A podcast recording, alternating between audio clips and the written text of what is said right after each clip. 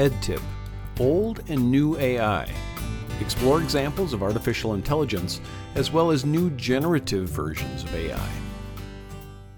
Overview Artificial intelligence, AI, is not new. People have long attempted to program computers to complete tasks and function like humans.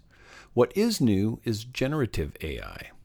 This new generation of AI tools communicates in natural language, much like a human, and it produces new content that has not existed before.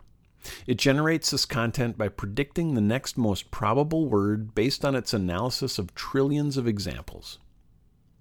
A definition of AI computers programmed to function and respond like thinking humans. Examples of current AI face recognition, social media feeds, email sorting, predictive text, spell check, product recommendations, navigation apps, search engines, automatic closed captioning, and text to speech. New generative AI examples ChatGPT from OpenAI, Bing Chat from Microsoft, and Bard from Google. Generates new content, language based and conversational, not always accurate. Integration ideas. Many educational products are infused with artificial intelligence.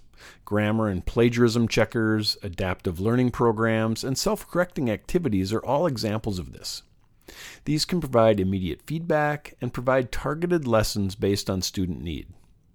More recently, products like Khanmigo have begun integrating generative AI functionality into learning products to create virtual tutors. These tools have the potential of revolutionizing instruction by offering more adaptable and immediate feedback to students, freeing up time for teachers to meet with students individually and address needs a computer cannot meet.